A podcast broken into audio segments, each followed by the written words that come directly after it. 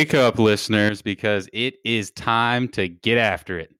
I know we've all been cooped up in our homes for quite some time now, and the days are certainly starting to blend together. So here's a friendly reminder for you. It is currently Thursday, March 26th, and this is today's episode of the 5-Minute Drill, brought to you by Up5 Media. I am your co-host, Darian Phillips, and today I am once again joined by the man, the myth, the legend, Simran Sandhu.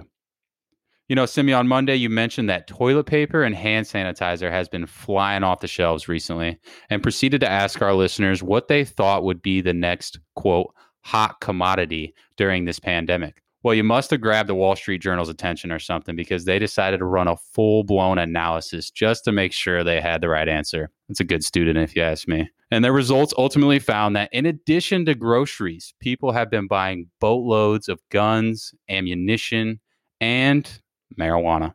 Also, mortgage applications have gone through the roof as a result of the Fed's rate cuts over the past couple of weeks. You know, I wasn't expecting people to go this deep, but hey, kudos to them. It's definitely impressive to say the least, but let's go ahead and move on for today. How'd the markets do yesterday, Simi? Well, Darian, we've had back-to-back gains, which have been fueled by energy and airline stocks, especially since markets clocked in with news that Congress had reached an initial agreement on a $2 trillion stimulus package. With that, we saw the Dow Jones and the S&P 500 see a small surge, while the Nasdaq fell by 50 basis points.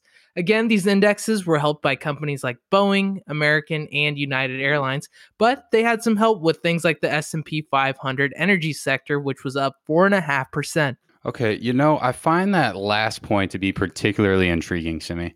I mean, traders' behavior toward the energy sector has done a complete 180, and now analysts are starting to anticipate short supplies of fuel for next year, unless these companies can figure out a way to get back to drilling sometime in the near future. But anyways, can you tell us a little bit more about that stimulus package you were just touching on a minute ago? Yeah, Darian, of course. So yesterday was a bit of a roller coaster. Congress had reached an initial agreement, and then there were some conflicts, which were eventually resolved late last night. So here's what the deal will comprise of. First off, music to our ears, each American adult will receive a one-time $1,200 check if their adjusted gross income is lower than $75,000, or $150,000 for married couples. Now, children are eligible for a one-time $500 check. And keep in mind that if you're over these thresholds, then the government has instilled certain requirements which may enable you to still be eligible for financial compensation. But let's move over to unemployment benefits. Now, unemployment benefits would be extended to non-traditional employees, including gig workers and freelancers.